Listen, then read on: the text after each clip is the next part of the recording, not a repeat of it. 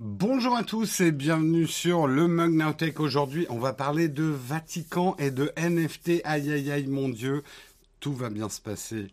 On va bien sûr parler de plein d'autres news tech. Nous sommes le lundi 9 euh, euh, mai. 9 mai 2022 et on démarre tout de suite.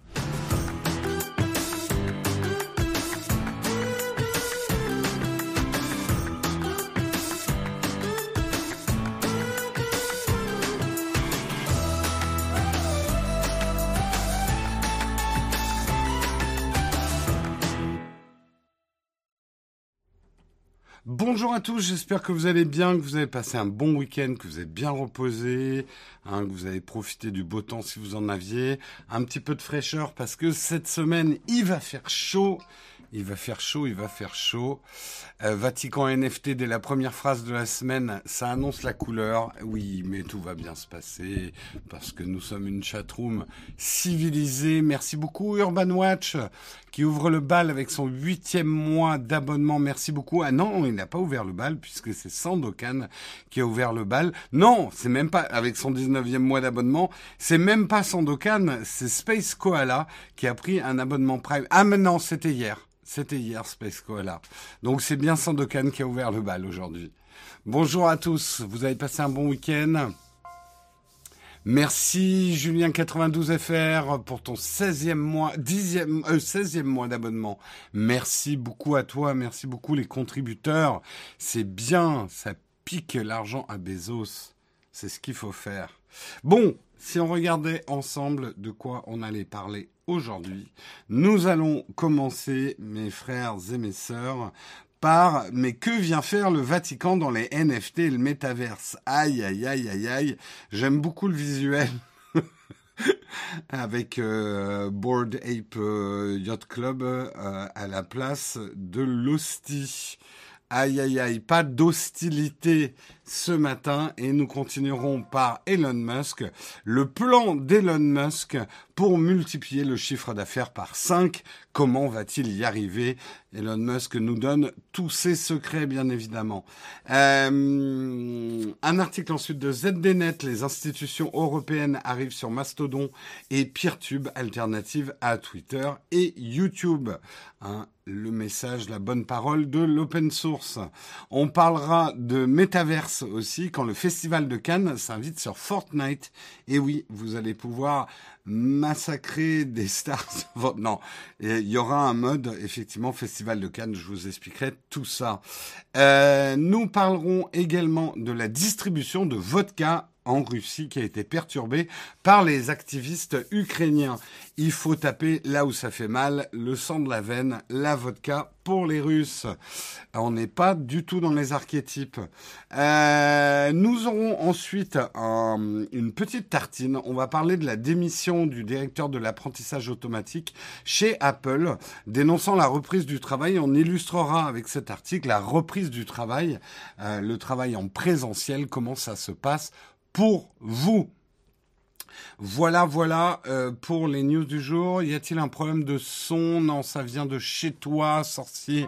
C'est pas sorcier. Il suffit de redémarrer ton application et tout se passera bien. Voilà en tout cas pour les nouvelles du jour. Je vous propose qu'on lance tout de suite le Kawa.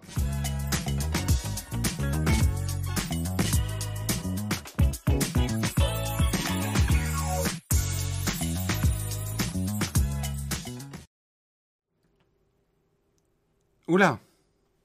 Pourquoi j'ai plus de caméra? Aïe aïe aïe. Aïe aïe aïe, la panne de caméra, super. Euh, qu'est-ce qui se passe? Euh, Merde, pourquoi il n'y a plus la caméra?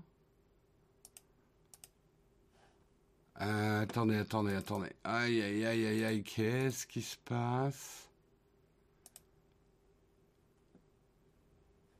Mais non.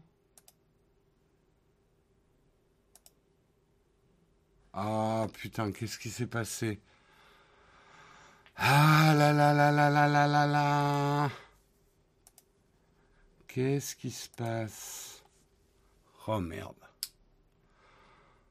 Mince, mince, mince. Non, non, c'est pas la batterie, la caméra fonctionne toujours. C'est un problème avec OBS. Ah. Bon, attendez, je vais tenter un truc. Euh, source... non. Attendez, je vais essayer une réparation euh, à l'arrache. Ta, ta, ta, ta, ta. Non, ça, ça marche pas. Aïe, aïe, aïe, aïe, aïe, aïe, aïe, euh, Attendez. On va essayer.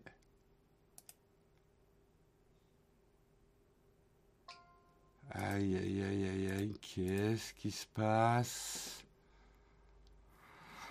Bon, attendez. On va essayer autre chose. On va essayer autre chose.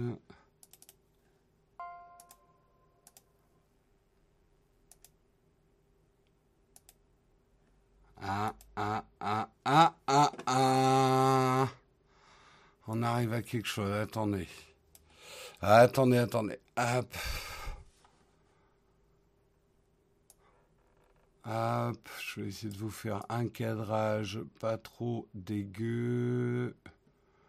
C'est un peu grand ça. On arrive, on arrive, on arrive. C'est le petit problème technique du lundi matin. J'ai l'impression que ça saccade sa mère. Qu'est-ce qui se passe? Hop. Pourquoi je suis tout saccadé là Bon, écoutez, euh, c'est mieux que rien. Je suis à 15 FPS. Alors attendez, on va essayer encore autre chose. On panique pas, on panique pas. Hop.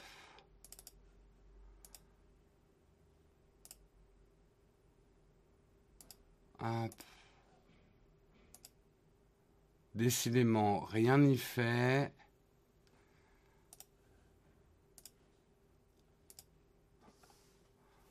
Moi, je suis légèrement saccadé. Pourquoi je suis saccadé comme ça? Attendez. Pourtant, non, c'est pas mon shutter speed. Qu'est-ce qui se passe? Ah, ah, ah, ah, ah, ah. Pourquoi j'ai ça? Alors, attendez, attendez, attendez, attendez. Quand il y aura la vidéo. Non. Ah mince, putain, les problèmes de. Personnalisé. Aïe, aïe, aïe, aïe, aïe, aïe, aïe, aïe, aïe. FPS, je vais essayer de les régler à 25. Bon bah écoutez, hein, je serai légèrement saccadé, on va faire avec parce que sinon on va y passer, euh, on va y passer trois plombes. Euh, allez, euh, merci beaucoup Melzébut également pour ton douzième mois d'abonnement. Merci Lolo pour ton quatrième mois d'abonnement. Merci de pas trop commenter les problèmes techniques parce qu'après je vais plus arriver à lire le chat. C'est bon, je sais que j'ai un problème de caméra. Merci de pas trop commenter dans le chat.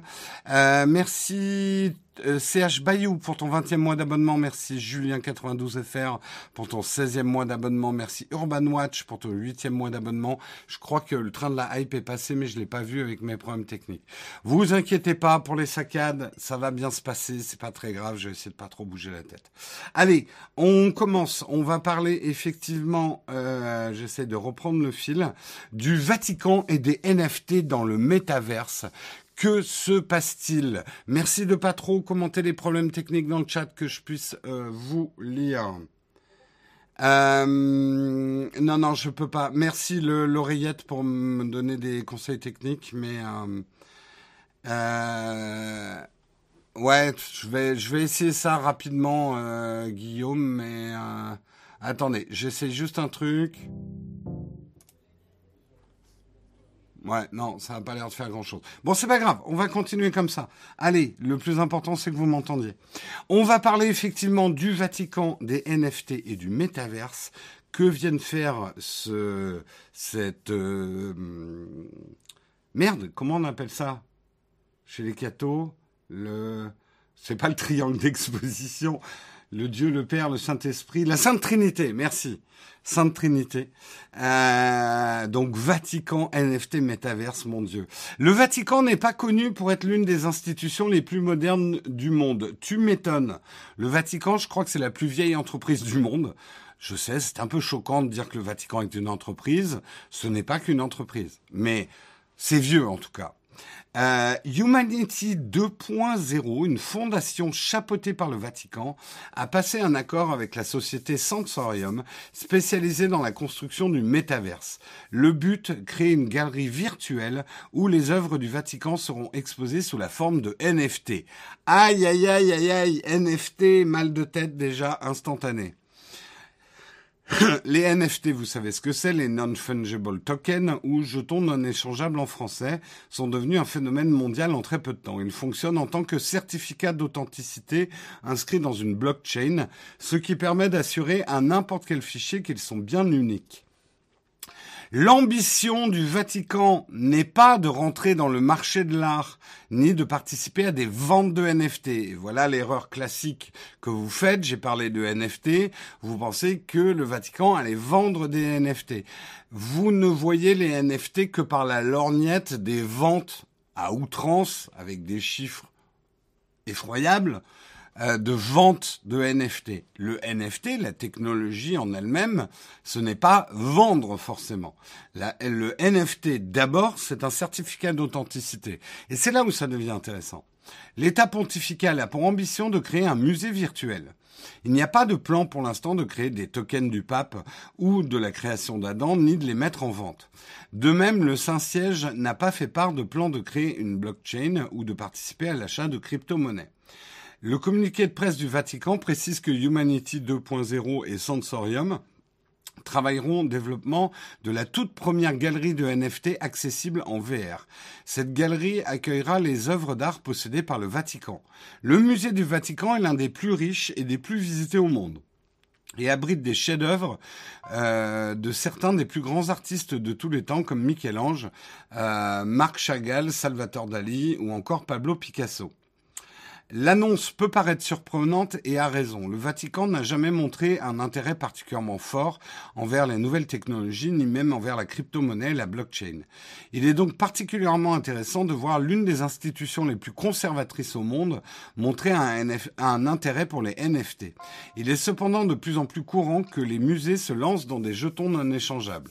Plusieurs grandes institutions comme le British Museum de Londres, le Belvédère de Vienne ou les offices de Florence ont déjà annoncé mettre en vente des collections de NFT. Pendant sa campagne, Emmanuel Macron a également déclaré qu'il voulait que les principaux établissements culturels français développent une politique en manière de NFT, signe que décidément les NFT font désormais partie intégrante du monde de l'art. Alors, détricotons rapidement. Euh, on détricote rapidement le truc. Euh, un NFT, d'abord, ça sert à quoi? Un NFT, ça sert d'abord à quoi? À faire des articles pour que les gens s'indignent. Non. Les NFT, ça sert surtout à authentifier numériquement quelque chose. Hein Essayez de comprendre ça. C'est que euh, si je mettais par exemple un NFT sur mon image année de ce matin, image année que je publie en NFT à un seul exemplaire, J'authentifie cette image. Alors bien sûr, vous pouvez la reproduire chez vous, cette image. Vous enregistrez la vidéo et vous l'aurez. Mais par contre, il n'y aura qu'un seul certificat d'authenticité de cette image. Comprenez la différence? C'est exactement comme euh, effectivement une œuvre d'art que vous pouvez reproduire chez vous par euh, scan, photographie ou quoi. Euh, vous pouvez prendre une photo de la Joconde mais vous n'avez pas le certificat d'authenticité de la Joconde. Et là où c'est particulièrement intéressant, c'est dans le cas effectivement du musée du Vatican, ils ont un certain nombre d'œuvres qu'ils voudraient mettre dans un univers VR. Néanmoins, et ça c'est la, sensation humaine, quand vous visitez un musée où il y a des reproductions de tableaux, Suivez-moi bien, parce que peut-être que ça va faire tilt chez certains. Euh, imaginez, vous vous baladez dans un Vatican virtuel et vous voyez des reproductions de tableaux. Votre impression, c'est que vous voyez finalement des images des tableaux, mais vous voyez pas les tableaux.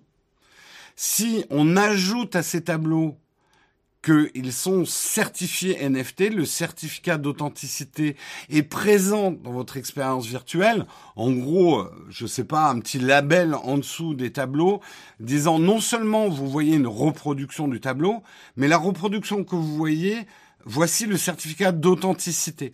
Vous avez déjà un peu plus l'impression de voir le vrai tableau. Vous ne voyez pas le vrai tableau. Le vrai tableau est dans le musée du Vatican. Mais ça peut renforcer l'impression d'authenticité euh, en voyant un tableau. Vous, ouais, mais le NFT c'est comme une licence. Enfin, c'est un certificat d'authenticité. Il n'y a pas d'autre mot. Non fungible, ça veut dire non reproduisible. En fait, un certificat d'authenticité NFT, tu ne peux pas le copier. Tu peux copier le tableau, puisque c'est une, enfin, le, tu peux copier le tableau. Tu peux copier l'image. Les pixels qui composent l'image, tu peux copier. Tout le monde peut avoir l'image. Mais le certificat d'authenticité n'existera que dans le nombre d'exemplaires qu'on a bien voulu donner à ce certificat d'authenticité. Oui, je sais, mon image est saccadée ce matin. C'est pas très grave. Vous avez plus de son? Oui. Ok, juste, ne commentez pas trop les problèmes techniques. On a un problème technique d'image, je suis saccadé, c'est pas grave. Le son, ça va. Est-ce que vous avez compris un, petit peu euh, quand l'utilité d'un objet est philosophique, ça ressemble à un bullshit bah, là, ce que tu dis, c'est que les, un certificat d'authenticité. Bon, alors je te la refais. J'ai un tableau. Je te signe un certificat d'authenticité sur du papier. Pour toi, ce certificat d'authenticité, il est plus vrai qu'un certificat d'authenticité certifié numériquement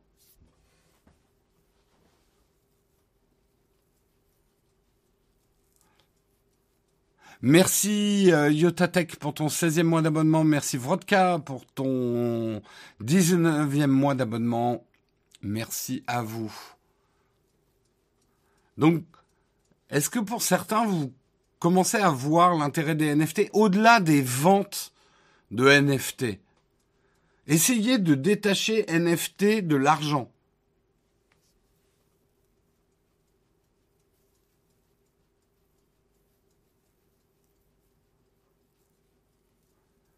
Est-ce que transformer du vide en NFT est considéré comme un miracle? En quoi c'est du vide, GPIF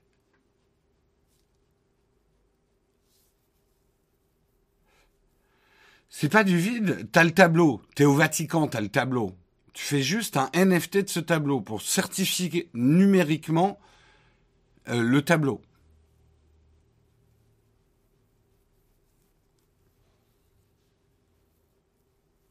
On peut mettre un NFT sur un premier NFT. Alors, par cette absurdité, en fait, le NFT est simplement là pour certifier quelque chose qui est numérique, donc qui n'existe qu'en l'état informatique en fait. Il n'y a qu'une seule Joconde, donc qu'un seul NFT. Alors, c'est là où ça peut compliquer les choses. On peut décider de faire plusieurs NFT c'est toujours un nombre limité, sinon ça n'a plus de valeur. Si je fais un million de NFT de la Joconde, ça vaut rien. Mais dans l'absolu, je peux dire, il y a 10 certificats d'authenticité, 10 pas plus, de la Joconde. Euh, si par exemple je voulais vendre, là pour le coup, des certificats d'authenticité de la Joconde, et que je possède la, Joconde, parce qu'attendez, vous mélangez pas mal de choses. Vous mélangez le fait l'appartenance d'un tableau et les NFT. Les NFT ne vous donnent aucun droit de reproduction du tableau. Vous avez juste acheté un certificat d'authenticité.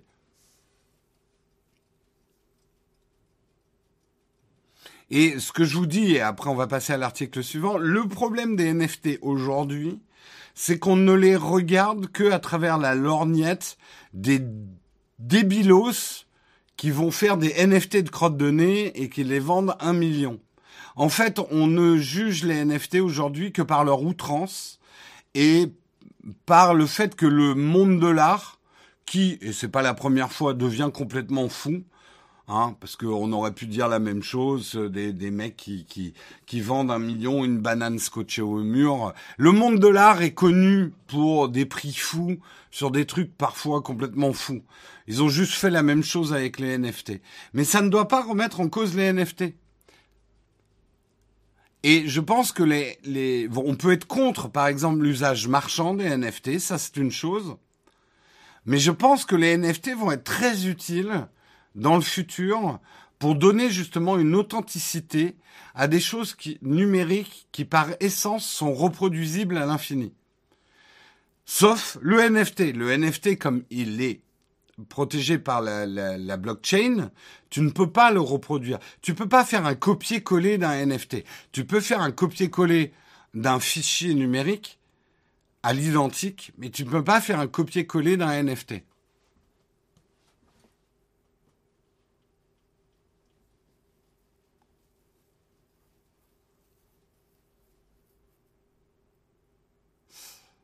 Alors, ne vous posez pas déjà pas la question de l'achat, mais juste de répondre à la question que je vous ai posée. Est-ce que vous, si vous visitiez un musée virtuel, est-ce que ça vous ajouterait quelque chose qu'il y ait des certificats d'authenticité des tableaux que vous voyez Des reproductions de tableaux, s'ils sont accompagnés par un certificat d'authenticité, est-ce que vous pensez que ça aura un impact sur votre visite ou pas du tout?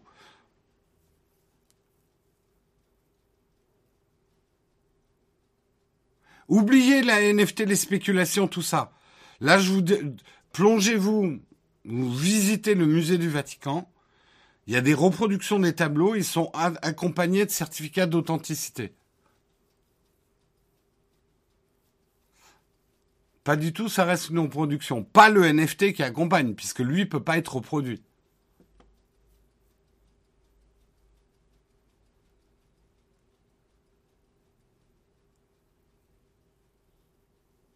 Vous vous foutez du certificat. Donc, alors, je, fais juste une démonstration par l'absurde. Je sais qu'elle a ses limites. Si par exemple vous visitez le Louvre et que je vous dis que la Joconde qui est affichée c'est pas la vraie, ce qui est d'ailleurs le cas, mais euh, c'est pas grave. Vous avez, vu la Joconde.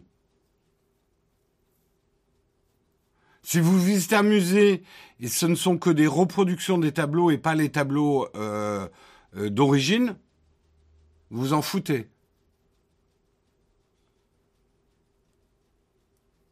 Après, en vrai, c'est ce qui se passe dans beaucoup de musées. Hein. Simplement, ils en font pas la publicité.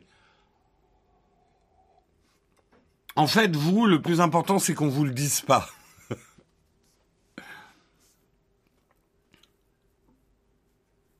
tu viens pas pour visiter des certificats d'authenticité, mais tu viens voir les vraies œuvres.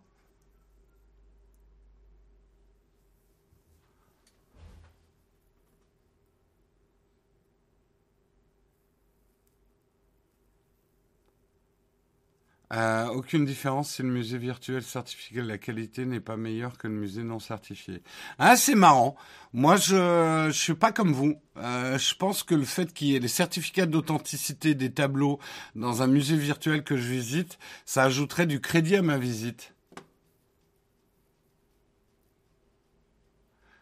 Moi, ça marcherait pour moi. Le NFT n'est pas palpable. Ça y est, on va revenir sur le palpable. Bah, va palper la Joconde et puis euh, on en reparle.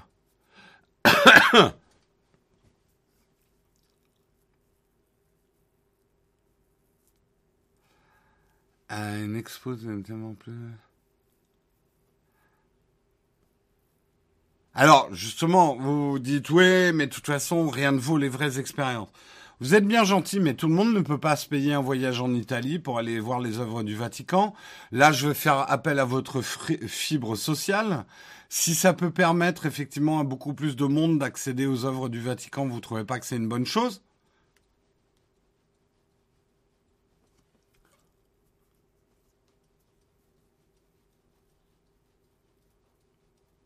Non mais bien évidemment, Polaire, quand tu visites un musée virtuel, tu sais que c'est pas les vrais tableaux, puisqu'il est virtuel. Mais d'y ajouter justement des certificats d'authenticité, moi je trouve que ça amène quelque chose.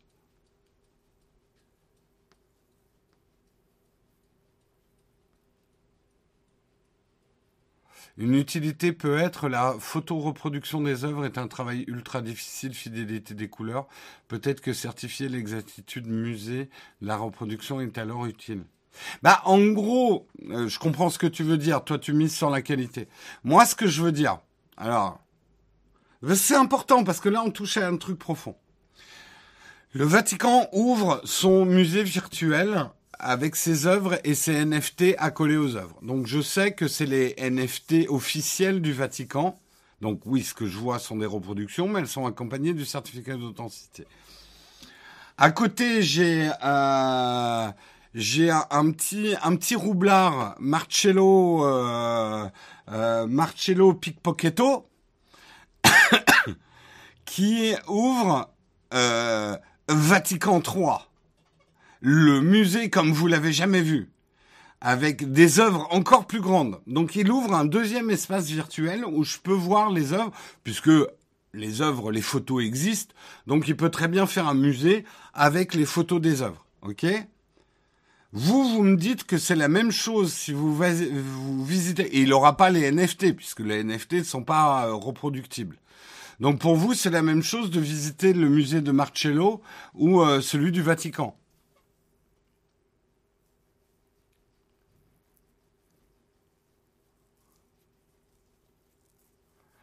Donc vous, vous êtes OK. Et alors, juste, le musée de Marcello, c'est la, visite, elle est deux fois moins chère. Bon, par contre, il y a des pubs parfois parmi les tableaux. Donc vous visitez le, musée de Marcello, c'est la même chose que de visiter le, musée du Vatican en virtuel. Hein.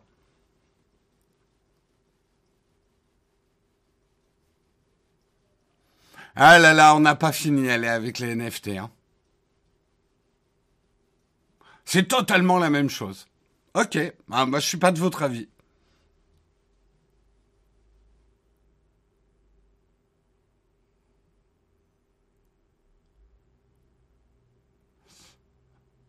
Le seul point pas clair, c'est le nombre d'exemplaires d'un NFT. Non, je dirais que le, surtout le truc qui est pas clair, c'est l'émetteur du NFT. Et là, je suis d'accord avec ce que certains ont dit.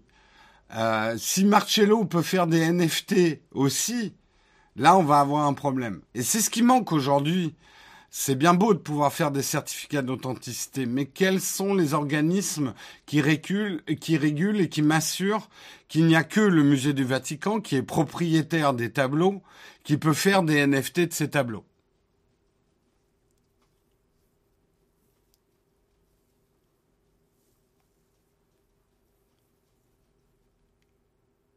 La visite est dispo. C'est pas encore dispo. Allez, on passe à l'article suivant. Je m'en doutais, on parle de NFT. C'est toujours un peu long. Mais ça va venir, ça va venir.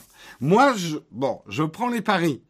Le NFT, une fois qu'il sera débarrassé du bad buzz autour de la spéculation autour des NFT. Le NFT, vous allez voir que ça va être utile. Parce que de plus en plus, vous peut-être pas, parce que vous êtes trop vieux. Mais on va acheter de plus en plus de biens numériques, de biens non palpables. Puisque le palpable, c'est important pour vous.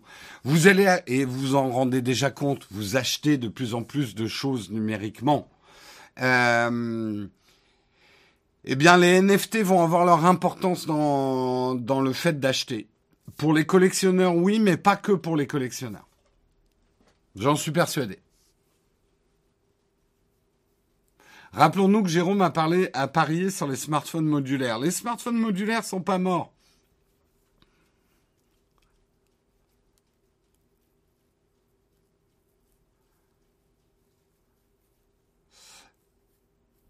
Donc pour toi, euh, technique savoir, hein, décidément, c'est toujours avec toi. Hein. acheter de l'inexistence. Donc en fait, la musique, par exemple, n'existe pas, elle n'est pas palpable.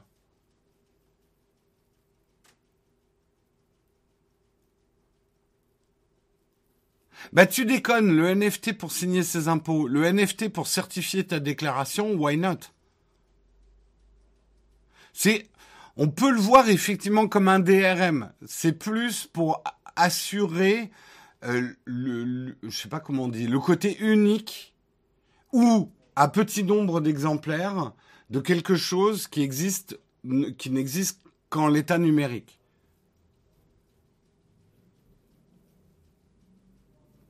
Trop vieux, je viens juste de m'abonner, c'est quoi l'âge moyen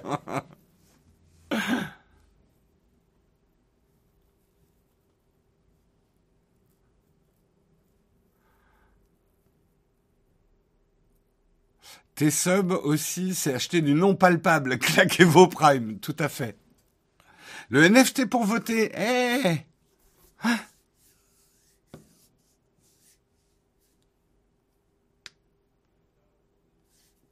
Allez, on va continuer dans les articles, mais c'est hyper intéressant hein, les débats sur les NFT, mais euh, mais on pourrait durer des heures et des heures.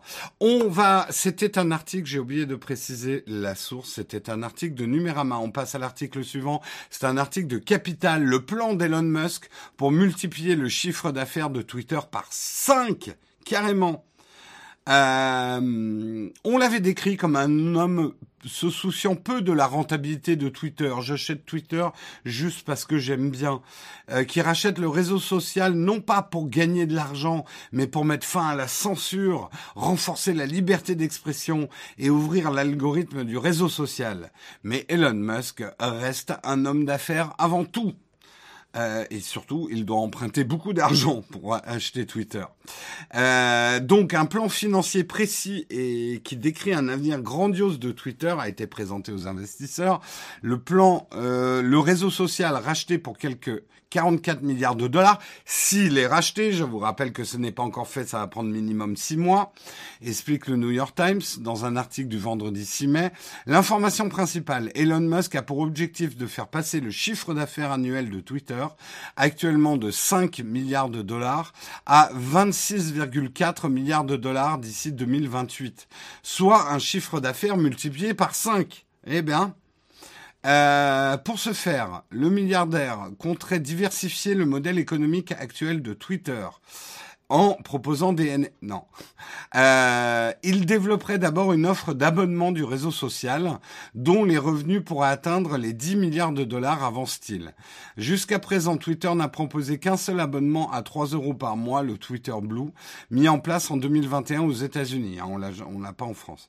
Euh, les revenus tirés de ce service d'abonnement premium devraient atteindre les 69 millions d'utilisateurs d'ici 2025 et 159 millions d'utilisateurs en 2028, selon les estimations du patron de SpaceX rapportées par le New York Times.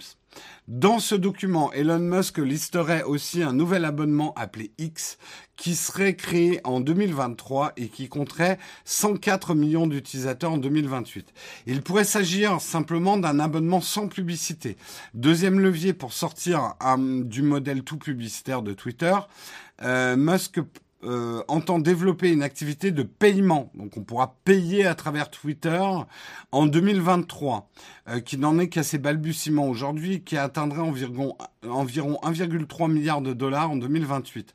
De quoi faire passer le revenu moyen par utilisateur de Twitter à 30,22 dollars en 2028 contre 24,83 dollars en 2021 détaille le New York Times. Il s'attend également à ce que Twitter compte 931 millions d'utilisateurs d'ici 2028, compte 217 millions en 2021. Euh, ces chiffres paraissent bien ambitieux, quand on connaît la situation économique de Twitter, un réseau social à la croissance certes inexistante, mais plutôt lente, en particulier quand on les compare à un TikTok ou à un Facebook. Alors c'est ce que je vous disais effectivement dans la vidéo que j'ai faite sur Elon Musk et le rachat de Twitter, c'est que le réseau social rapporte très peu d'argent aujourd'hui, donc probablement qu'Elon Musk veut l'acheter pour d'autres raisons que la rentabilité immédiate, mais depuis un certain nombre de choses ont changé on apprend que même s'il sort quand même plusieurs milliards de sa poche, il veut pas tout sortir de sa poche. Donc, il emprunte à la banque. En ça, il a mis un tiers de ses actions Tesla en, caution pour un emprunt bancaire. Je crois, de 21 milliards de dollars, quelque chose comme ça. Et le reste, il va taper ses potes. Enfin non, il demande à ses potes de devenir des investisseurs. Les potes d'Elon, c'est des milliardaires. Hein. Ils se font des barbecues de milliardaires avec des saucisses en or. C'est pas très très bon hein, à manger, mais bon, c'est des trucs de milliardaires. Et euh, ils disent ouais, tu veux pas acheter, allez, un milliard quelque part dans Twitter, etc. Euh, mais ça suffira pas. Il doit emprunter énormément d'argent. Vous avez vu les titres la semaine dernière. Elon Musk va être l'homme le plus endetté du monde avec le rachat de Twitter. Euh, il doit emprunter beaucoup. Je vous rappelle que sa fortune n'est pas basée sur de l'argent dans des coffres dans lesquels il fait un plongeon le matin euh, avec de, l'argent palpable. Euh, non, sa fortune, c'est des actions. Les actions, tant que tu les as pas revendues, t'as pas l'argent qui va derrière. Tout ça pour dire, du coup, il est obligé d'emprunter pour acheter Twitter. Et pour emprunter, il faut présenter un plan financier. Bah, euh, le plan financier, ouais, il est, il est très, très ambitieux. Euh, euh, faire x5 d'un chiffre d'affaires en 10 ans, c'est très fort. C'est très très fort. S'il y arrive, tant mieux, mais très très fort. Euh... Ouais, Picsou. Payer Twitter, je pose même pas la question dans un sondage dans le chat parce que je pense que 99,9% d'entre vous, hors de question pour payer sur cette fange toxique où il y a que du bad buzz. Euh, payer pour pas avoir de pub dans Twitter. Le truc, c'est que la pub sur Twitter, elle est pas très efficace, elle est pas très visible. En fait, je vais vous expliquer un truc. La pub sur Twitter, elle vous dérange pas. Pas trop. Honnêtement, il n'y a pas beaucoup de pubs. Ben, c'est qu'en fait, elle marche pas du tout, la pub sur Twitter. Parce que vous la voyez pas et elle vous gêne pas. Vous dites, ah ouais, non, mais nous, pour nous, c'est mieux quand on la voit pas, la pub. Oui, mais c'est pas de la bonne pub si vous la voyez pas. Donc, je suis pas sûr que vous êtes prêt à payer pour ne pas avoir de pub, vu que la pub ne vous dérange pas. Donc il faudrait peut-être une pub plus dérangeante sur Twitter pour que vous soyez prêt à payer pour pas l'avoir, si vous utilisez beaucoup Twitter. la pub sur Twitter, vous la voyez pas. Donc c'est là où Elon, avec tout le respect que je te dois, je suis pas sûr que les gens sont prêts à payer pour ne pas avoir de pub, une pub qu'ils ne voient pas. Donc en fait, euh, pourquoi on payerait pour Twitter? À voir. À voir, à voir.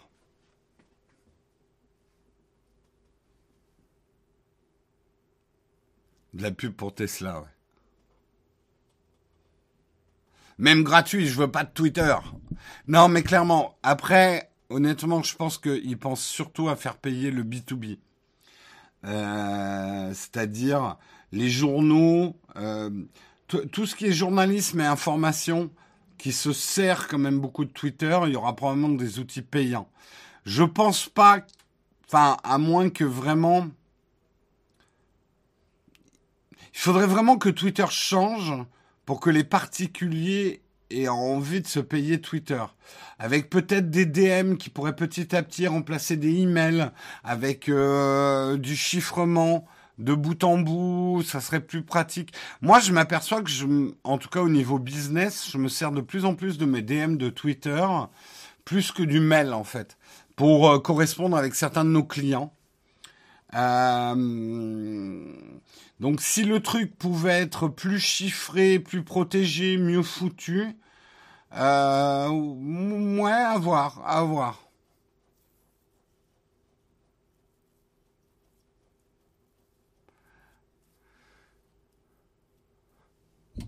Bon, en tout cas, si vous voulez en savoir plus sur cette histoire, euh, la vidéo qu'on a faite sur le sujet, euh, Twitter Elon Musk est disponible sur notre chaîne principale. Je vous invite à aller la voir. On n'a pas du tout été soutenu par l'algorithme de YouTube, donc elle a fait très peu de vues. Donc je, je me permets de vous informer que cette vidéo existe. Elle reste encore d'actualité. C'était un peu le problème de cette vidéo. J'avais très peur que l'actualité change euh, par exemple, Elon Musk qui décide de ne plus racheter Twitter et, et cette vidéo ne vaudrait plus rien. Pour l'instant, elle reste encore d'actualité et je déchiffre pas mal de choses dans ce rachat. Donc euh, merci Samuel euh, qui, a, qui a partagé le lien de cette vidéo.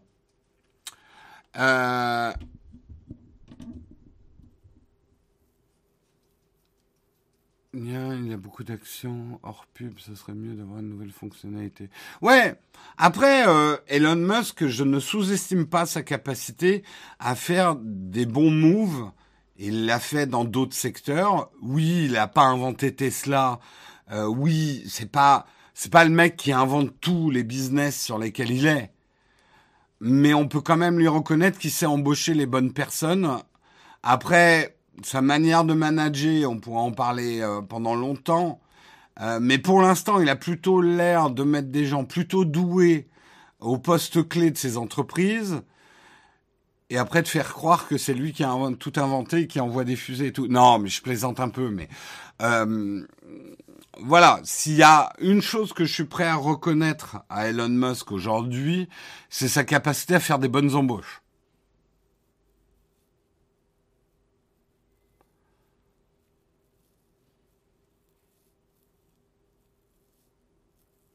Elon Musk est relativement comparable à Steve Jobs. Oui, mais l'inverse est vrai aussi. Euh, Elon Musk est euh, absolument pas comme Steve Jobs. Il y a des points communs, mais il y a des points extrêmement divergents. Euh, regarde ne serait-ce que le rapport à l'ego. oui, Steve Jobs avait un rapport à son ego, il aimait bien se mettre en avant, mais par exemple, il est jamais trop tombé dans les réseaux sociaux. C'était quand même quelqu'un de très très discret. Elon Musk, s'il n'a pas son hashtag du jour parlant de lui, on sent que ça lui fait quelque chose quand même. Hein. Et une des raisons pour lesquelles il veut racheter Twitter, probablement, c'est quand même un hôtel à sa propre gloire, hein, euh, Twitter. Et qu'il a probablement un ego euh, avec un appétit d'ogre, jamais satisfait, insatiable.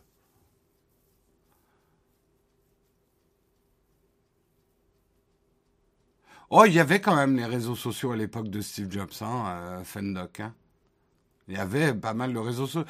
Non, je dirais quand même par pas mal de points.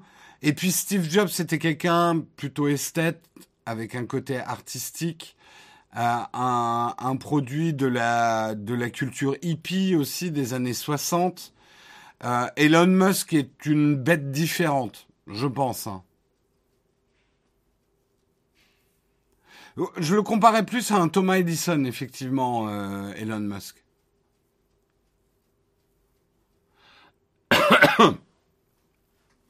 Oui, Elon Musk, il joue au Lego plus que Jobs, effectivement.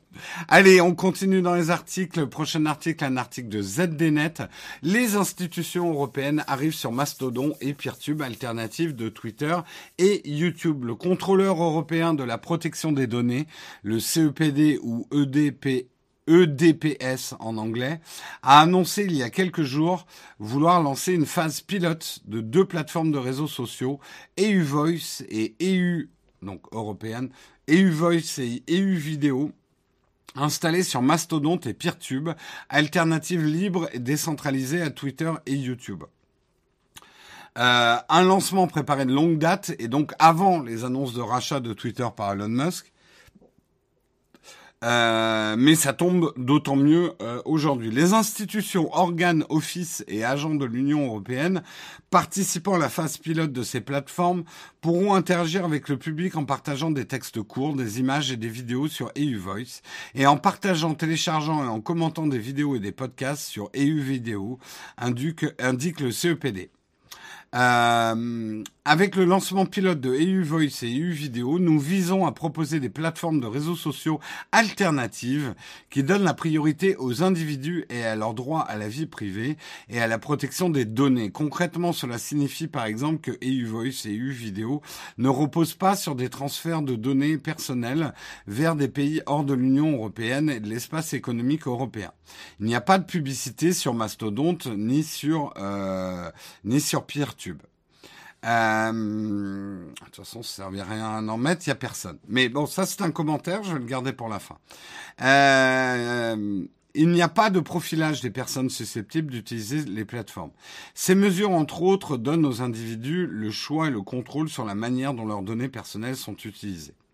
Conformément aux objectifs de la stratégie de commission en matière de logiciels open source 2020-2023, l'assistance technique euh, Digit au CEPD prouve l'importance de la coopération interinstitutionnelle sur l'open source comme catalyseur du droit à la vie privée et de la protection des données, contribuant ainsi à la souveraineté technologique de l'Union européenne. Le lancement de la phase pilote de EU Voice et EU Video aidera le CEPD à tester les plateformes dans la pratique en recueillant des commentaires euh, en recueillant des commentaires. Le CEPD espère que cette première étape marquera une continuité dans l'utilisation des plateformes de médias sociaux respectueuses de la vie privée. Pionnière parmi les institutions de l'Union européenne, la Cour de justice de l'Union européenne a créé son instance Mastodon où elle a publié 68 messages depuis le 28 avril. Peertube, soutenu par Framasoft, a connu son décollage en 2018. À la fin mars, la plateforme comptait 610 000 vidéos hébergées par milliers d'instances. Alors, détricotage rapide. c'est bien. C'est bien qu'on ait une politique open source. C'est normal que la CEPD euh, s'installe sur Mastodonte et Peertube, qui sont effectivement, on va dire, pas vraiment des entreprises, c'est plus des projets open source collaboratifs euh, qui n'ont pas d'objectif de, à part un objectif éventuel de rentabilité, n'ont pas d'objectif effectivement de gain, etc. Maintenant, cela étant dit, le problème, et là je ne vais pas me faire que des amis. En fait, il y a un problème assez clair. Si vous faites une application, un réseau social, un truc open source, et que vous décidez que je, ne, je dois être juste rentable, je ne dois pas faire de profit. Donc, on va dire un modèle économique. Attention, hein, ça ne veut pas dire que tous les, tout ce qui est open source n'est pas destiné à faire du profit. Mais imaginons, et c'est à peu près ce que j'ai compris sur Mastodon et Peertube, l'idée c'est effectivement de faire juste assez d'argent euh, pour que ça tourne, mais de ne pas faire de profit. Juste là-dessus. Ce qui peut paraître un très beau modèle. Et on met en corollaire de ça, c'est que ces plateformes qui partent sur ce modèle-là ont du mal à décoller et personne ne vient les voir. Et là, on peut voir un premier lien de causalité, à mon avis. C'est que si vous ne faites pas de profit avec votre entreprise, vous n'avez pas d'argent que vous pouvez investir. Investir, par exemple, dans le marketing pour vous faire connaître et pour que les gens aient envie de vous utiliser.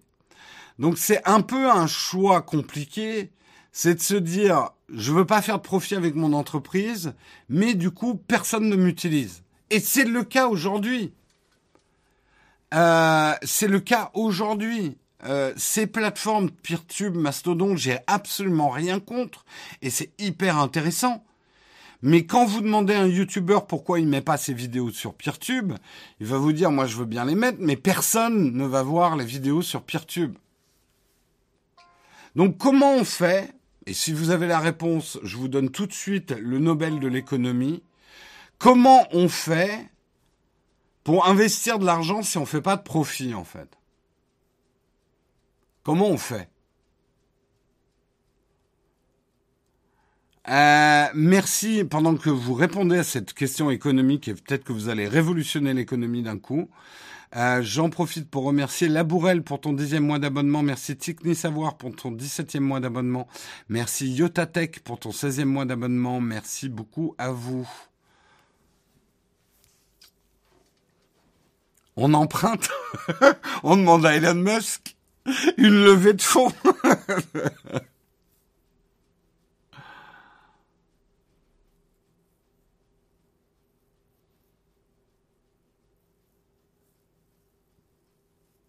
Non, non, mais je parle même pas de gratuit. Je vous dis juste, je pose une question économique. Comment je fais pour investir de l'argent pour, par exemple, faire du marketing? Comment je fais pour faire du marketing si je fais pas de profit? C'est presque une question que je pourrais poser pour Nowtech.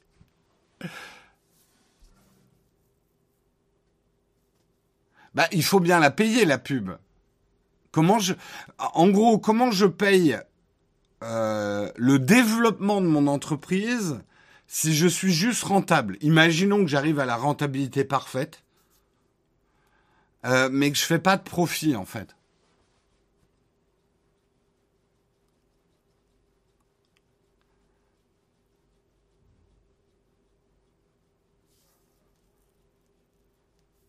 Oui, non, mais attendez, lever de l'argent, vous devez bien gagner de l'argent. Hein. Enfin, vous n'avez pas compris. Vous pensez que lever de l'argent, c'est juste prendre de l'argent à des gens et puis c'est tout? Non, je confonds pas chiffre d'affaires et profit, euh, Non, non. Justement, là, là, je, je parle du résultat de ton entreprise.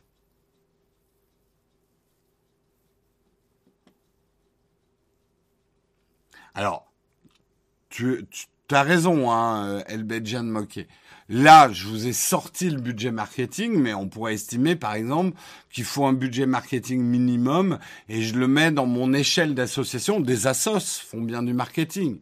Mais à ce moment-là, effectivement, elles intègrent le marketing dans la notion associative ne pas faire de profit.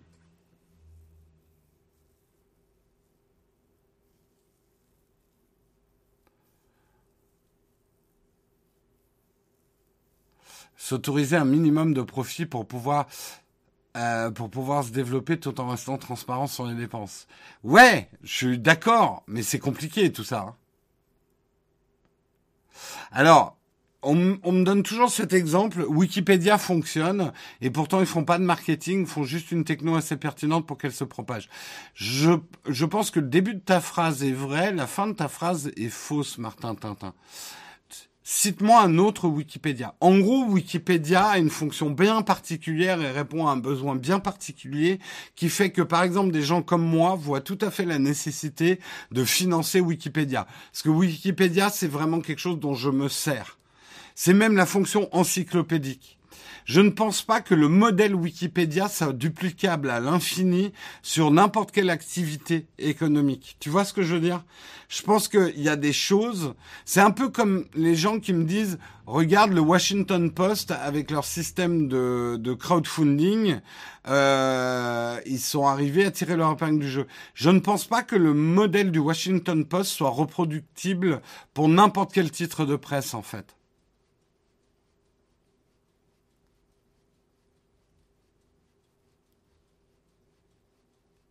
Après, je suis d'accord avec toi, Grimjo. Tu m'agresses un petit peu, mais je suis quand même d'accord avec toi. En fait, le problème, c'est qu'on mélange souvent la notion de profit et de profit à outrance, ou de profit exagéré, ou de profit malhonnête. En fait, en France, le mot profit a une connotation négative, alors que profit veut simplement dire pour moi en tout cas, ça nous laisse de l'argent pour investir et faire grossir l'entreprise et peut-être créer de nouveaux emplois, etc. Le problème, c'est que le mot profit aujourd'hui a une connotation de je mets plein d'argent dans les poches des actionnaires.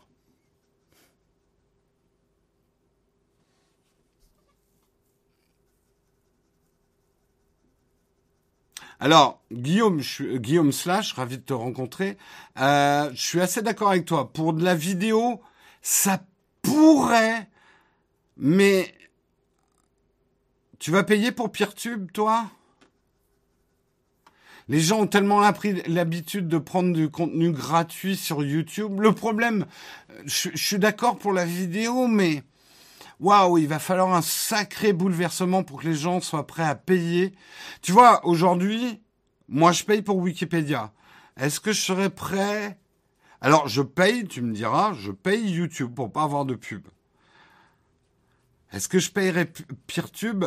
Bah, pour l'instant, tu vois, 610 000 vidéos sur PeerTube, c'est pas assez pour moi. Hein.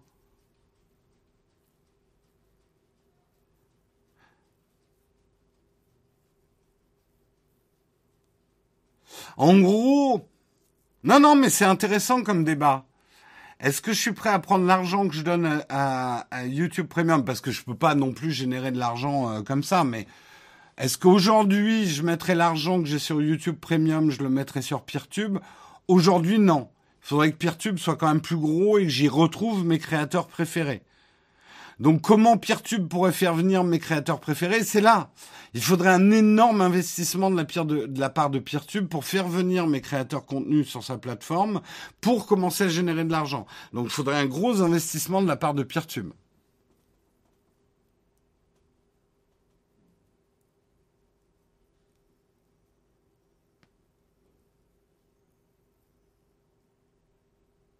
Les, créateurs gagnent-ils des sous en mettant leurs vidéos sur PeerTube? Non, Techni, ça va. En fait, le principal business d'un créateur de contenu aujourd'hui, c'est les sponsors. C'est pas la pub YouTube, c'est pas les liens d'affiliation, c'est pas euh, euh, c'est pas le crowd euh, le crowdfunding avec des subs et des primes. Le principal revenu d'un créateur de contenu, c'est de décrocher des sponsors, des OP. Si votre vidéo sur PeerTube, elle fait 100 vues, vous pouvez pas vendre ça à un sponsor. Un sponsor n'est pas intéressé du tout par 100 vues ou sans interactivité avec votre vidéo ou sans clic sur son lien. Le problème, il est là, c'est qu'aujourd'hui sur PeerTube, tu peux pas parce que le public n'y est pas. Et en plus, ces investissements ne garantissent absolument pas le succès. Tu as tout à fait raison, Oleg. Facebook Gaming, c'est un peu ramassé et pourtant, ils ont payé hyper cher des créateurs de contenu. C'est compliqué.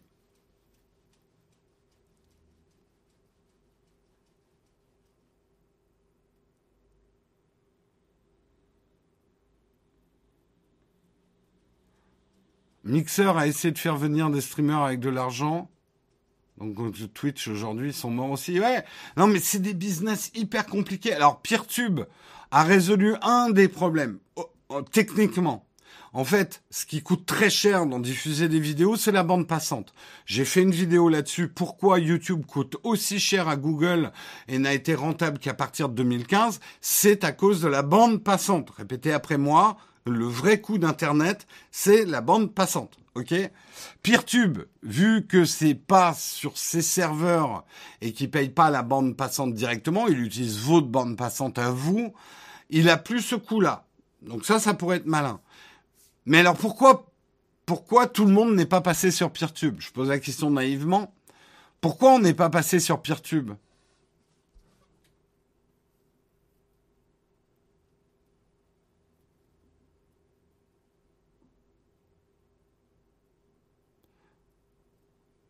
J'étais au Mexique récemment et tout le monde est sur Facebook les jeunes sur Facebook Gaming. Oui, oui, tout à fait. Euh, ne n'enterrons pas Facebook trop vite. Hein. L'interface est à chier de PeerTube. C'est un gros problème. Ça peut pas être le problème, l'unique problème.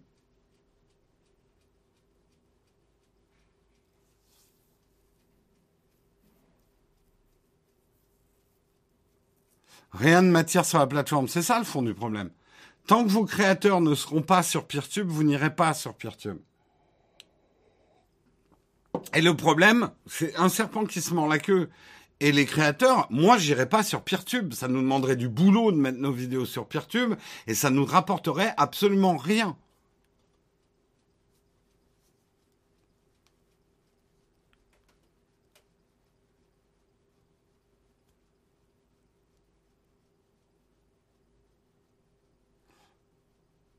Mais le grand public ne connaît pas PeerTube parce que euh, les vidéos ne sont pas sur PeerTube. Non, non, mais c'est un problème complexe, comme Oleg l'a très bien dit et d'autres l'ont dit. Il suffit pas d'injecter de l'argent pour que ça marche non plus, parce que tu peux faire venir les créateurs, mais le public va pas suivre, parce que le public est flemmard. Ils ont leurs habitudes, ils n'ont pas envie de changer leurs habitudes. Il y a plein de paramètres qui font. C'est pour ça que vous n'avez pas un concurrent à YouTube pour l'instant.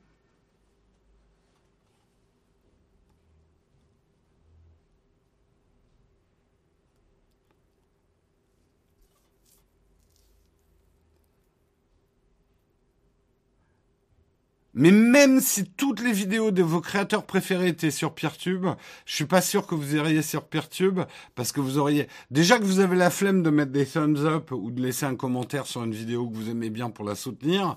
J'ai des gros doutes sur le fait que vous soyez prêt à migrer sur une autre plateforme en vrai. Il faudrait juste que le contenu soit exclusif sur cette plateforme. C'est-à-dire que les créateurs enlèvent leur contenu de YouTube et le mettent sur PeerTube. Si on fait juste un PeerTube qui est un site miroir de YouTube, ça garantirait pas son succès non plus. Hein. Vimeo a trouvé son propre business model. C'est devenu la plateforme vidéo pour euh, cinéastes, créateurs de fiction. C'est devenu un, une euh, les démo reels, c'est-à-dire les réalisateurs quand ils veulent montrer ce qu'ils font. C'est devenu une plateforme de B2B, hein, Vimeo.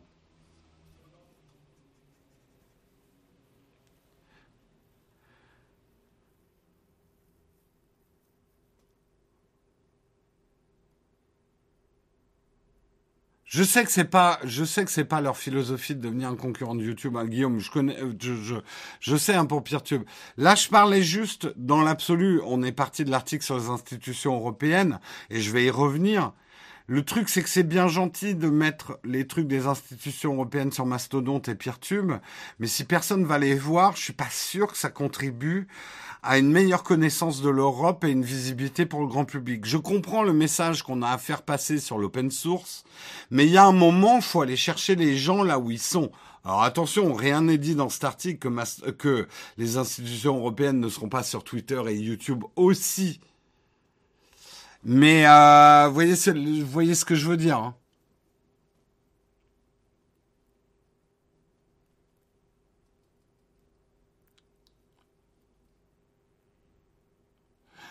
intéressant. C'est des débats intéressants. Il est déjà 9 heures. On va accélérer un petit peu.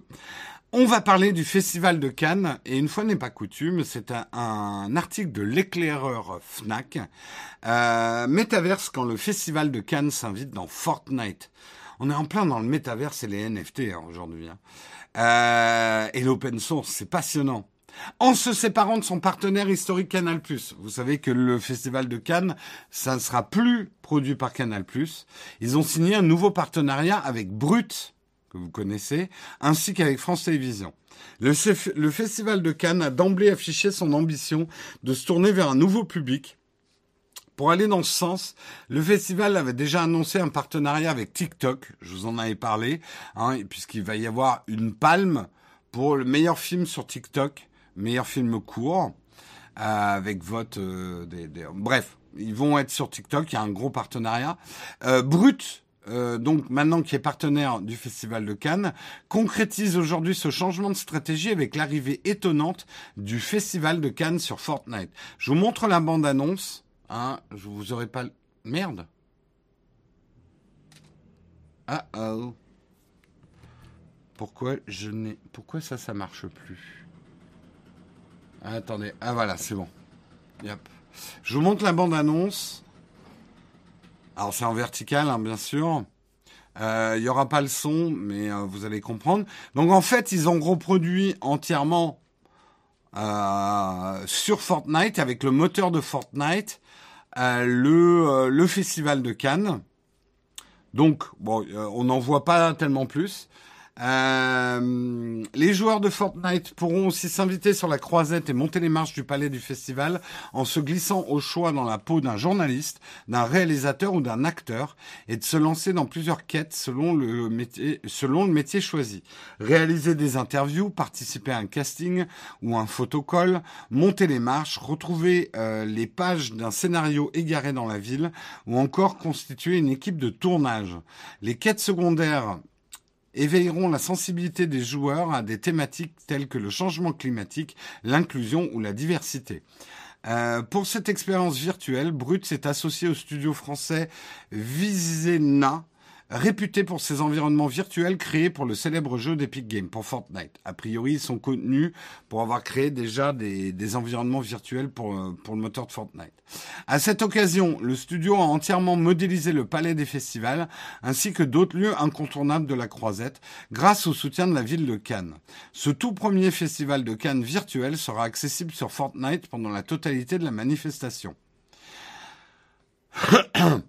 Moi, je trouve ça cool ce bullshit bingo, ok, d'accord. On a plein d'avis différents. Tu sais, tant que les films présentés seront garantis par un NFT, c'est cool. Mais on en revient au même débat, effectivement.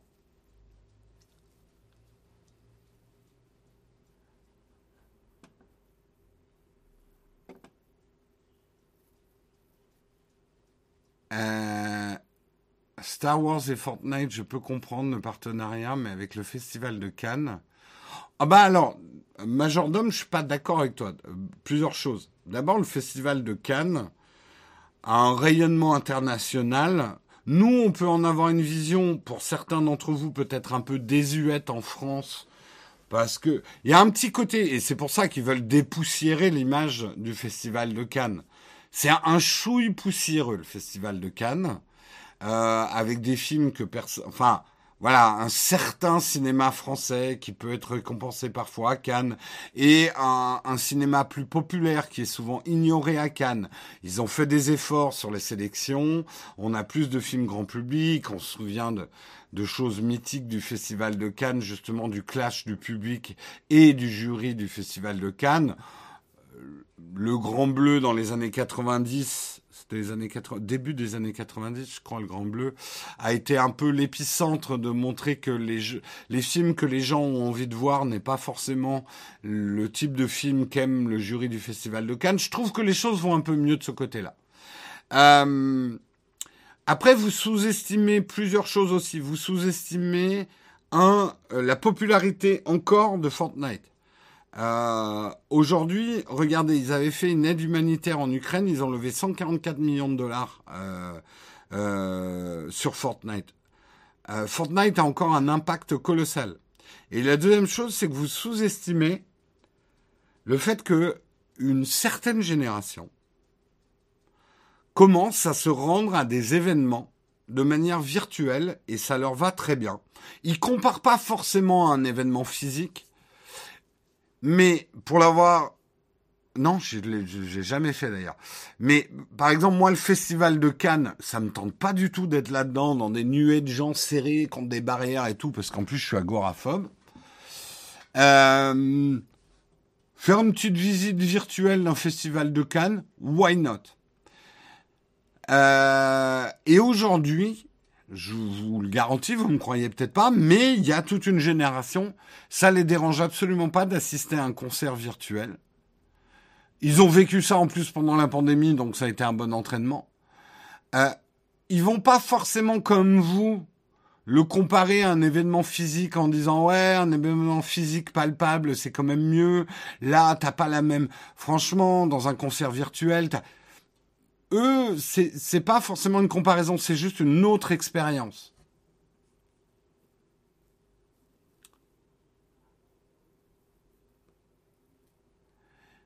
Et je pense de toute façon, le but de cette opération n'est pas tant d'avoir énormément de monde au Festival de Cannes, mais c'est de rafraîchir, notamment auprès des jeunes, l'image du Festival de Cannes.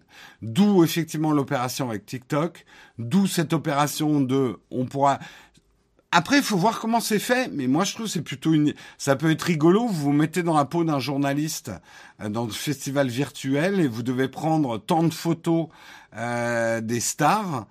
Je sais pas, il y a plein de trucs assez ludiques à faire.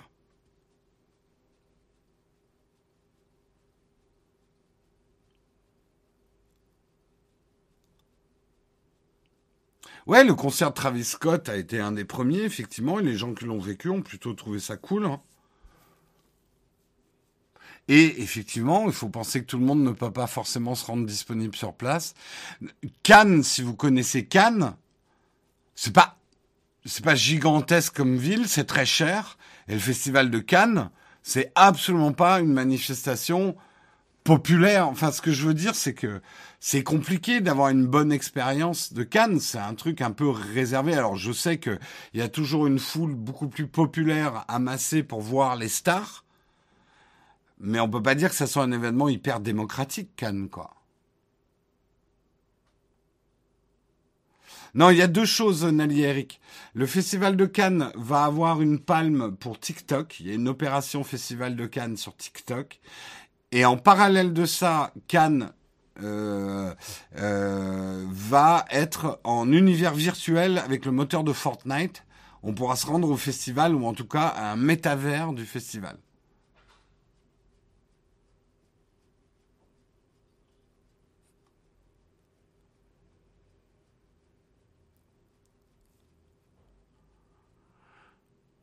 Euh, festival Lagan a lancé beaucoup de réalisateurs grand public. Le festival alterne sélection pointue, représentation de films grand public. Ça va mieux, c'est ce que je disais. Euh, c'est aussi le marché du film où les producteurs trouvent des pépites. Tout à fait. Mais vous, c'est pas à vous que je l'apprends. Le marché du cinéma est en train de subir une profonde mutation aussi. Euh, la question se pose même sur le devenir du cinéma en tant que média projeté dans des salles de cinéma. On a déjà eu ce débat, je ne veux pas le relancer ce matin. Euh, là aussi, euh, tout le monde n'a pas accès à des salles de cinéma de qualité, donc ça, il faut jamais les oublier dans ce type de débat, hein, parce qu'on a vite fait tomber dans le bobo parisien qui dit ah, les films ne se voient qu'au cinéma. Ouais, bah quand il faut aller au multiplex euh, à 30 km et que ça coûte une blinde avec toute la famille, on peut en reparler du cinéma. Mais bref, donc le cinéma on est en pleine mutation. Cannes essaye d'embrasser. Je pense que le marché général du film essayent de trouver quels vont être leur avenir, quoi.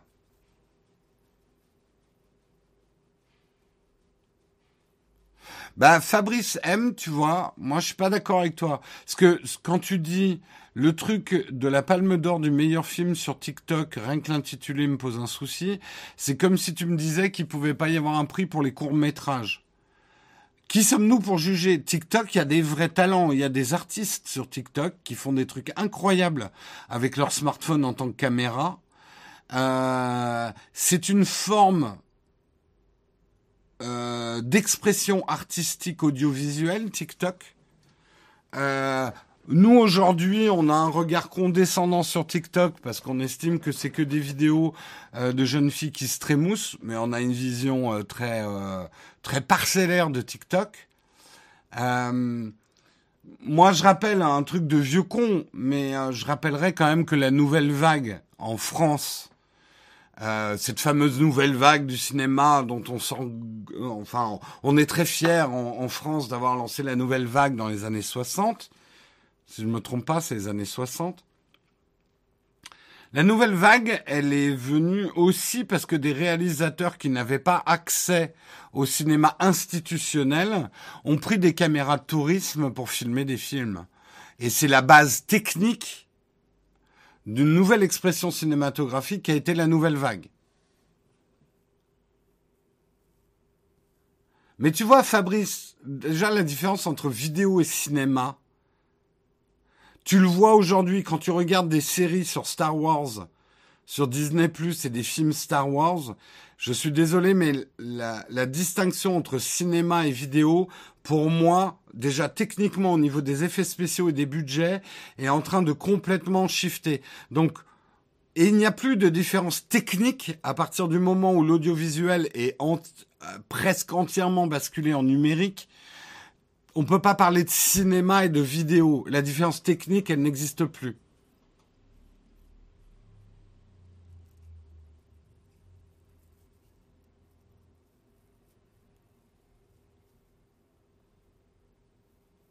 Ouais, c'est des caméras Super 8, ouais, euh, la nouvelle vague. Et aujourd'hui, c'est très intéressant. Le jeu vidéo pèse plus lourd que le cinéma. Et ça va augmenter d'année en année. Le jeu vidéo est aujourd'hui, si je me trompe pas, euh, l'industrie culturelle la plus qui brasse le plus d'argent au monde. Donc, qu'il y ait des rapprochements entre le cinéma et le jeu vidéo, c'est plus que naturel.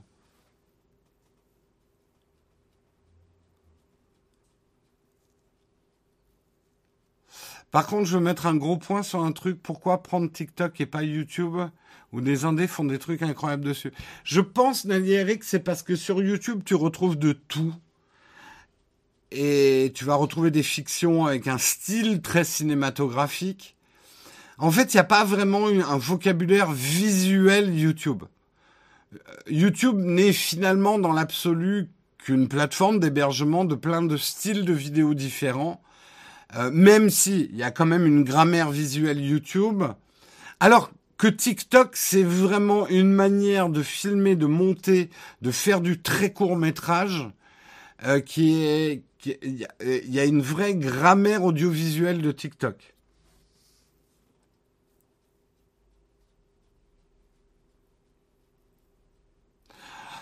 Oui, après d'avoir fait juste une exclusivité avec TikTok, Oleg, c'est une histoire de gros sous. Hein.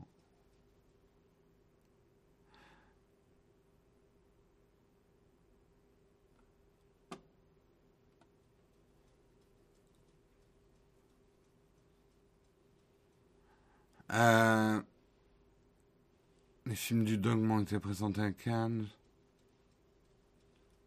Mais bien sûr qu'il faut rafraîchir, il faut dépoussiérer le cinéma.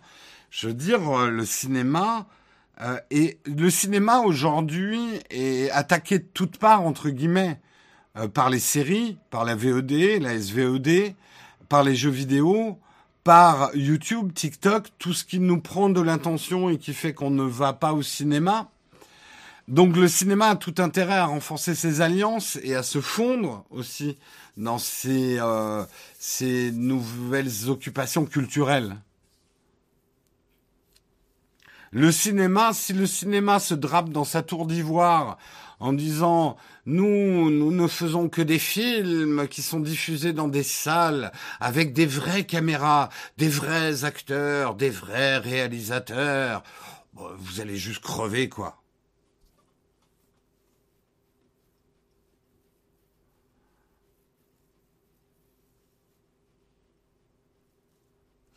J'ai toujours associé Cannes à glamour, fête et luxe. Mais justement, Pat Searing, je trouve c'est hyper intéressant ce que tu dis.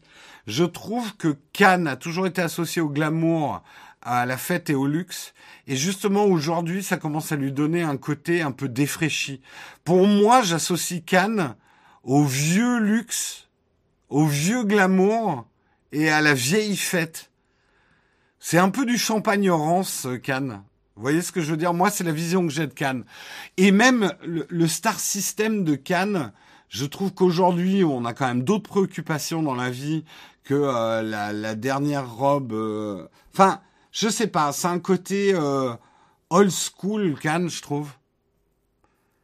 Ça, ça, fait ancien monde, effectivement. Ça fait 13 années 80, en fait. Cannes. Oui, le festival sera en VR, mais dans Fortnite en fait. Ah, en VR, ça je sais pas. Oui, non, pardon, oui, j'ai confondu. Ouais, Cannes, c'est un peu le vieux monde du cinéma un peu puant, quoi. Whisky, diesel et cigares, c'est un peu ça, ouais, Cannes. Donc ouais, il y a tout intérêt à le dépoussiérer. Hein. Non, non, c'est pas ce qu'on voulait dire, hein, pas de très old school, mais euh, justement, les notions de luxe sont des notions qui vieillissent aussi. Hein.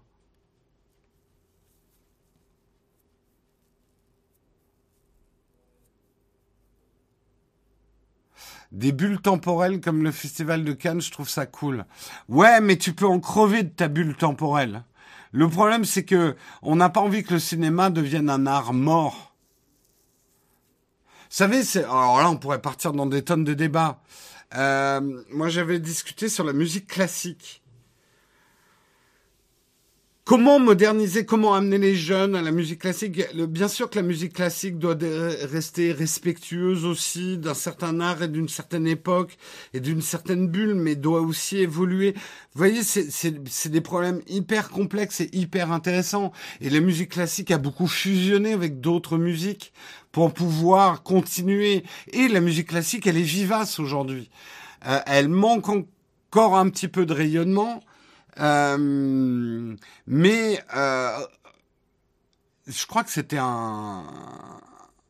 Il n'y a pas un compositeur qui a dit ça, qui a dit la, la, malédiction de la musique classique, c'est qu'elle a classique dans le mot.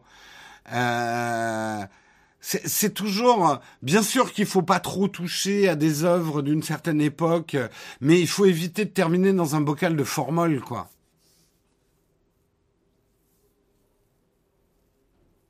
Ouais, je sais, euh, je suis super en retard, euh, Samuel.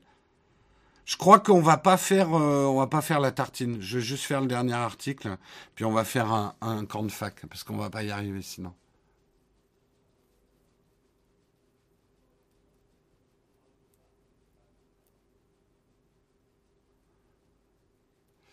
T'as pas besoin d'amener les jeunes à la musique classique. Mais, mais qu'est-ce qu'un jeune, si ce n'est un futur vieux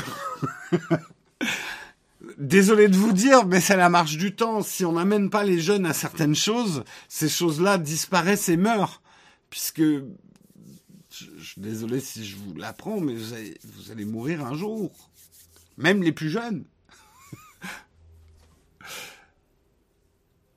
Qu'est-ce qu'un vieux, un ancien jeune Et qu'est-ce qu'un jeune C'est un vieux en devenir? Tout à fait.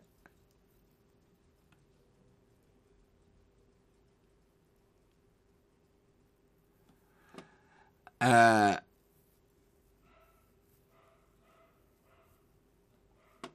quand j'étais jeune, je trouvais le luxe inutile et maintenant, proche de ma trentaine, ça m'attire davantage. Ça vient peut-être avec l'âge. Ça, le luxe vient aussi avec tes revenus. Donc, les revenus viennent parfois avec l'âge aussi.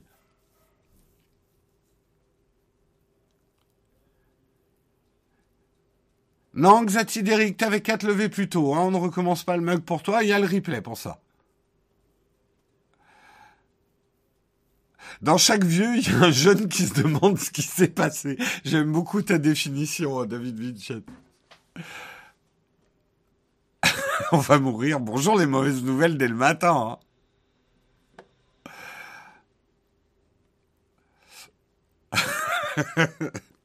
Allez, on termine sur un article sur la vodka, ça vous va? Bon, c'est pas un article forcément gay parce que ça parle effectivement de la guerre en Ukraine, mais en tout cas, la distribution de vodka en Russie est perturbée par des activistes ukrainiens. Euh, l'armée informatique d'Ukraine, une organisation de volontaires, a mis en panne la plateforme euh, comptable de distribution d'alcool en Russie le 4 mai 2022. Les producteurs, les commerces, les restaurateurs passent tous par un même site euh, baptisé Egeis pour enregistrer les ventes, les achats et les factures de produits alcoolisés en Russie. Le gouvernement peut suivre ainsi les volumes échangés. Les hackers ont décidé de frapper ce point névralgique pour perturber la distribution d'alcool. Un appel a été lancé sur la chaîne Telegram de l'armée informatique d'Ukraine pour lancer une attaque DDoS, une multitude de fausses connexions avec l'objectif de saturer le serveur contre Eges. Également, l'Agoda, une des plus importantes entreprises de produits alcoolisés en Russie, a également été touchée.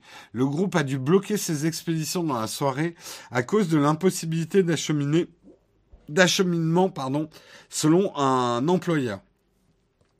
Euh, les attaques DDoS sont devenues une habitude depuis le début de l'invasion de l'Ukraine par la Russie. Ces opérations peuvent être facilement organisées par des pirates informatiques ne demandant pas beaucoup de moyens et euh, ont pour but principal de nuire au quotidien.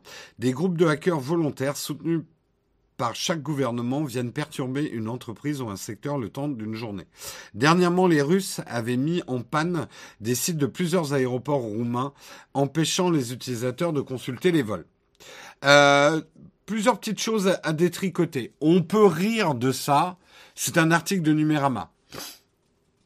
On peut rire de ça. On est dans la caricature. Euh, des Russes euh, et de la vodka. Euh, c'est ils ne boivent que de la vodka du matin jusqu'au soir. oui, on le sait, c'est indéniable effectivement en Russie. on va dire qu'il y a des problèmes d'alcoolisme. la vodka fait partie de leur culture. Mais avant de vous moquer, si demain la vente d'alcool était formellement interdite sur le territoire français, euh, ou était bloqué par un organisme extérieur, je suis pas sûr qu'on garderait notre calme non plus. On a bien vu hein, à travers le monde les rares gouvernements qui ont essayé euh, de prohiber l'alcool, la prohibition, euh, ça devient très très vite un problème. Hein. Et un problème sanitaire, parce que là en Russie, qu'est-ce qui va se passer? Euh, bah, ils vont, vont sortir les alambics et ils vont faire euh, de l'alcool local euh, celui qui rend aveugle, quoi. Je me rends tout de suite. Olek avec son drapeau blanc. We want peace, we want wine, we want peace, we want wine. en plus, j'ai envie de dire, je suis pas sûr que l'Ukraine, j'ai pas les chiffres, euh, en termes de vodka, soit franchement... Euh...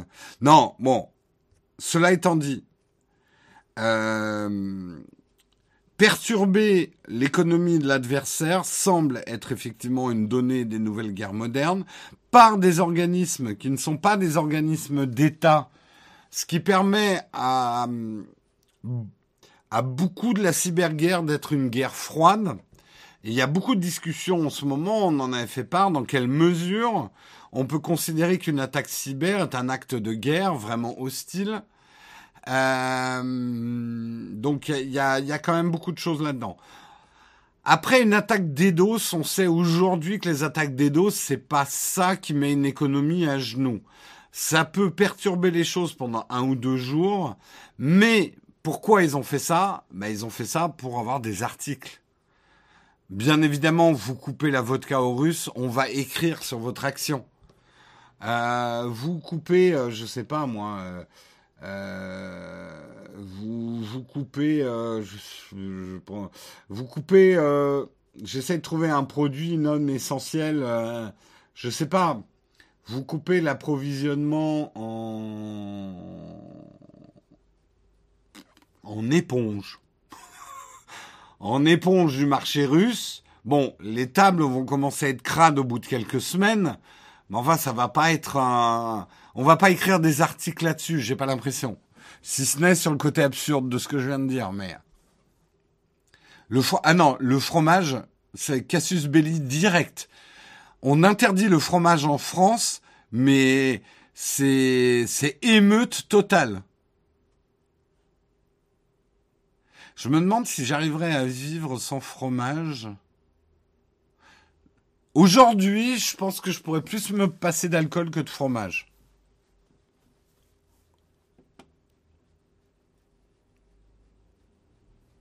Ah, le beurre salé au breton, ah, là, la Bretagne se sépare. Instantanément, ils creusent une digue avec la mer. Là, c'est chez vous, nous, on devient une île.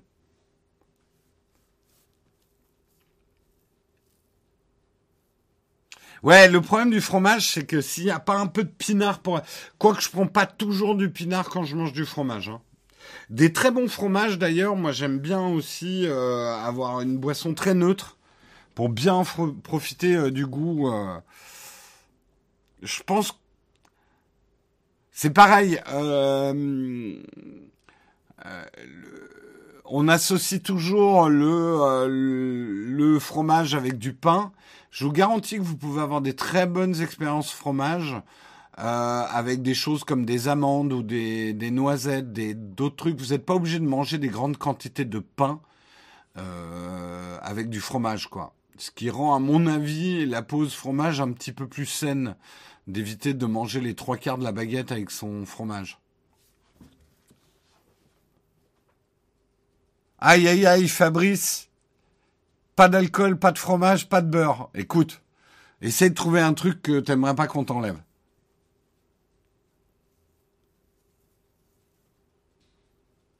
Le pinard, c'est uniquement le truc produit à Montmartre. Ah, c'est clair que le vin de Montmartre, je vous le conseille pas. Hein. On peut déboucher des chiottes avec. Non, je devrais pas dire ça. Euh. Mais de toute façon, vous verriez le carré de vigne qui a à Montmartre. Je pense pas qu'il sorte beaucoup de bouteilles par an. Hein.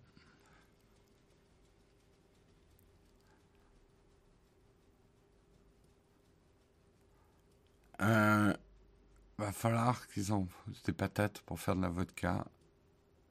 Pas besoin de vin avec ma vache qui rit mon babybel. Un bon coca avec une vache qui rit, ça passe tranquille. Hein.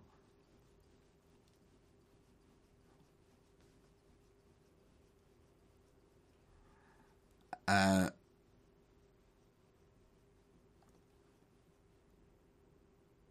L'osso Vous voulez vraiment qu'on parle de fromage à 9h29 Le meilleur fromage de France? En dehors du reblochon, bien sûr. Le reblochon est hors catégorie. Pam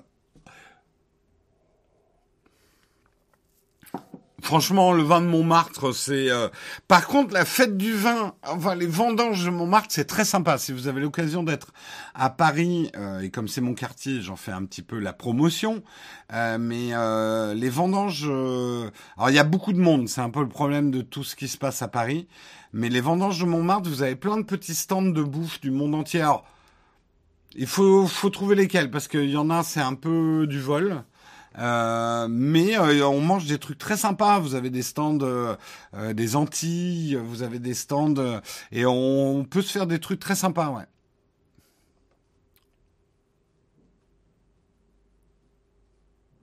Non mais excusez-moi, mais comparer le reblochon et le Minster, excusez-moi, excusez-moi. Ah non, je ferai pas le guide. non, trop de monde à la fête des vendanges de Montmartre. Vous vous démerdez. Le Minster meilleur que le Roblochon. Écoutez, je pense qu'il est temps qu'on passe au camp de fac parce que j'entends des trucs complètement hérétiques. Mais avant de passer au camp de fac, je vous encourage à transformer votre Prime en soutien pour la chaîne. Si vous avez aimé cette émission et que vous voulez nous soutenir, c'est hyper simple à faire. Faites-le sur votre navigateur. Hein, vous vous connectez à votre compte euh, Twitch et quand vous faites abonner à la chaîne, il y a une option, si vous avez un compte Prime, Amazon Prime, vous avez une option pour transformer une partie de votre Prime en contribution. Donc en plus, vous piquez de l'argent à Bezos pour le mettre dans notre poche. Donc c'est tout bénéf. Je vous encourage vivement à le faire. Et je voudrais faire une vague de remerciements d'ailleurs à tous ceux qui nous ont soutenus aujourd'hui, euh, Scolaire avec son Prime qui vient de le prendre. Merci Gibourel également pour ton dixième mois d'abonnement. Euh, Technisavoir, 18e mois d'abonnement. Ah ben non, mais il n'y en a pas eu depuis Technisavoir. Ça s'est ralenti. Le train de la hype est rentré en gare. Vous voulez pas le faire ressortir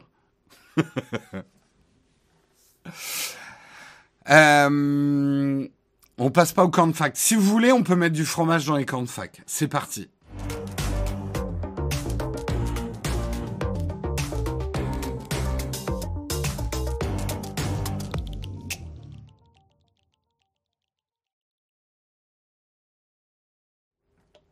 Merci beaucoup Blackbeard Studio pour ton 18e mois d'abonnement. Merci, merci.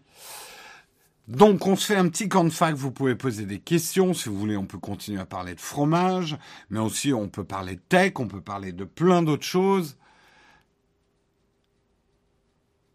Oula, euh, des restos à recommander dans le 18e, ça ne manque pas. Hein. Euh, surtout en ce moment, il y a une vraie renaissance euh, d'une euh, d'une partie du 18e. Déjà, ce qu'il faut éviter dans le 18e, bien sûr, c'est tout ce qui est en haut de la butte. Euh, ça, c'est des restos à touristes. Le bas de la butte, avant, c'était surtout, on va dire, euh, le coin euh, vers le 9e arrondissement où il y avait des trucs sympas. Mais maintenant, je dirais que les restos les plus sympas, les plus créatifs, justement, autour de mairie du 18e et tout ça, t'as des restos très, très créatifs. Euh, t'as des très, très bons restos. J'essaie de te trouver une adresse où il faut absolument aller dans le 18e. Euh... Ah, je sais plus le nom. Mais il y a un truc qui vient de se monter. Je crois que ça s'appelle la boucherie. Et contrairement à son nom, c'est un resto japonais, un resto fusion franco-japonais.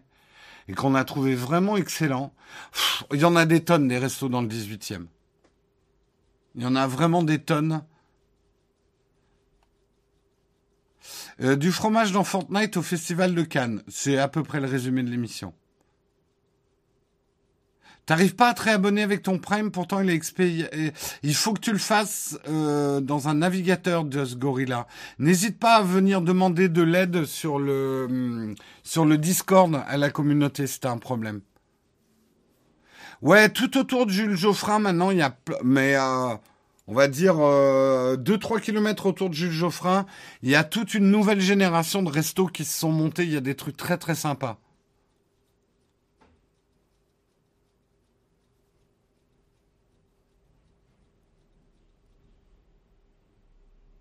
Le meilleur camembert de France. C'est le champ secret bio AOP fermier, produit à 2 km de chez moi. C'est une tuerie, il a un goût de vache. que penses-tu de Display qui se lance dans le NFT Ça me semble cohérent. Ça, peut, ça peut être intéressant. Je suis rentré dans une boulangerie pour acheter un petit pain. Ils ne vendaient que des chocolatines. Du coup, j'ai pris autre chose. Ah ouais. Eh ouais, ouais.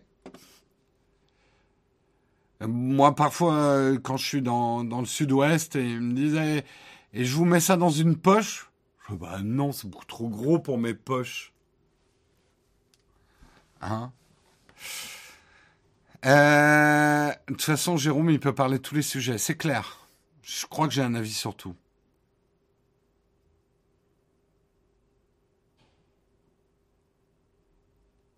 Hier, je me suis rendu compte que je suis intolérant. Ah, intéressant, KZ. Qu'est-ce qui t'a fait, que tu t'es rendu compte de ça? Il y a moins d'oreillettes Bluetooth, c'est plus à la mode. Bah, c'est surtout que maintenant, on a beaucoup de gens ont, ont pas des oreillettes, mais ils ont des casques, euh, des écouteurs euh, Bluetooth avec des micros. Donc ça a remplacé la vieille oreillette euh, des années 90 mais euh, il y a toujours le même besoin. Merci Eric qui a offert 5 abonnements à la communauté. Un grand merci à toi, Nali Eric.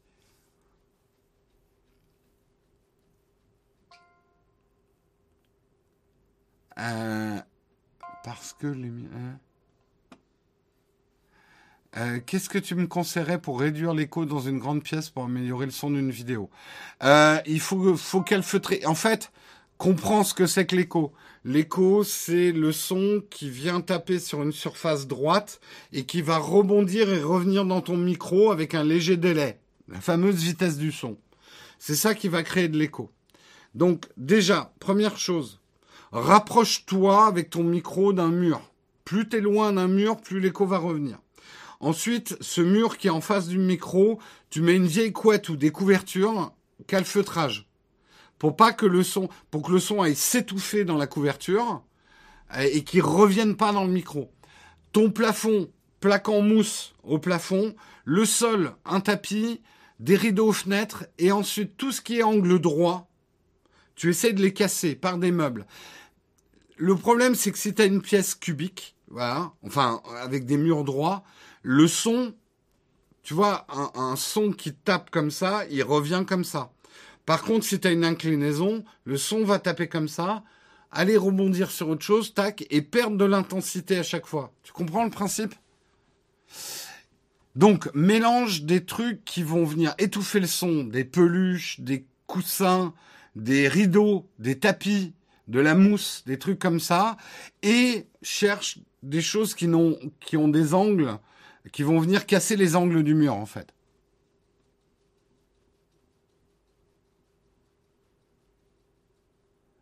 Euh, tu as regardé le Grand Prix de Formule 1 Ah non, aucune chance. Euh, comme le dit Olek, sport plus automobile plus télévision en live, aucune chance que je regarde. Non, ça m'intéresse absolument pas la Formule 1, je suis désolé. J'ai vendu mon, compte 20 Ultra contre un 13 car beaucoup trop grand. Que pensez-vous du changement? Bah, Si t'es content, non mais c'est très bien. Le 13 mini, euh, moi je trouve c'est un super produit. Hein.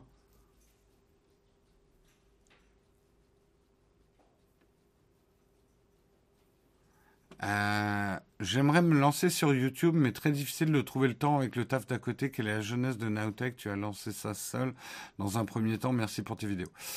Majordome, je vais pas te mentir. Euh, cumuler un job et une activité YouTube est extrêmement difficile.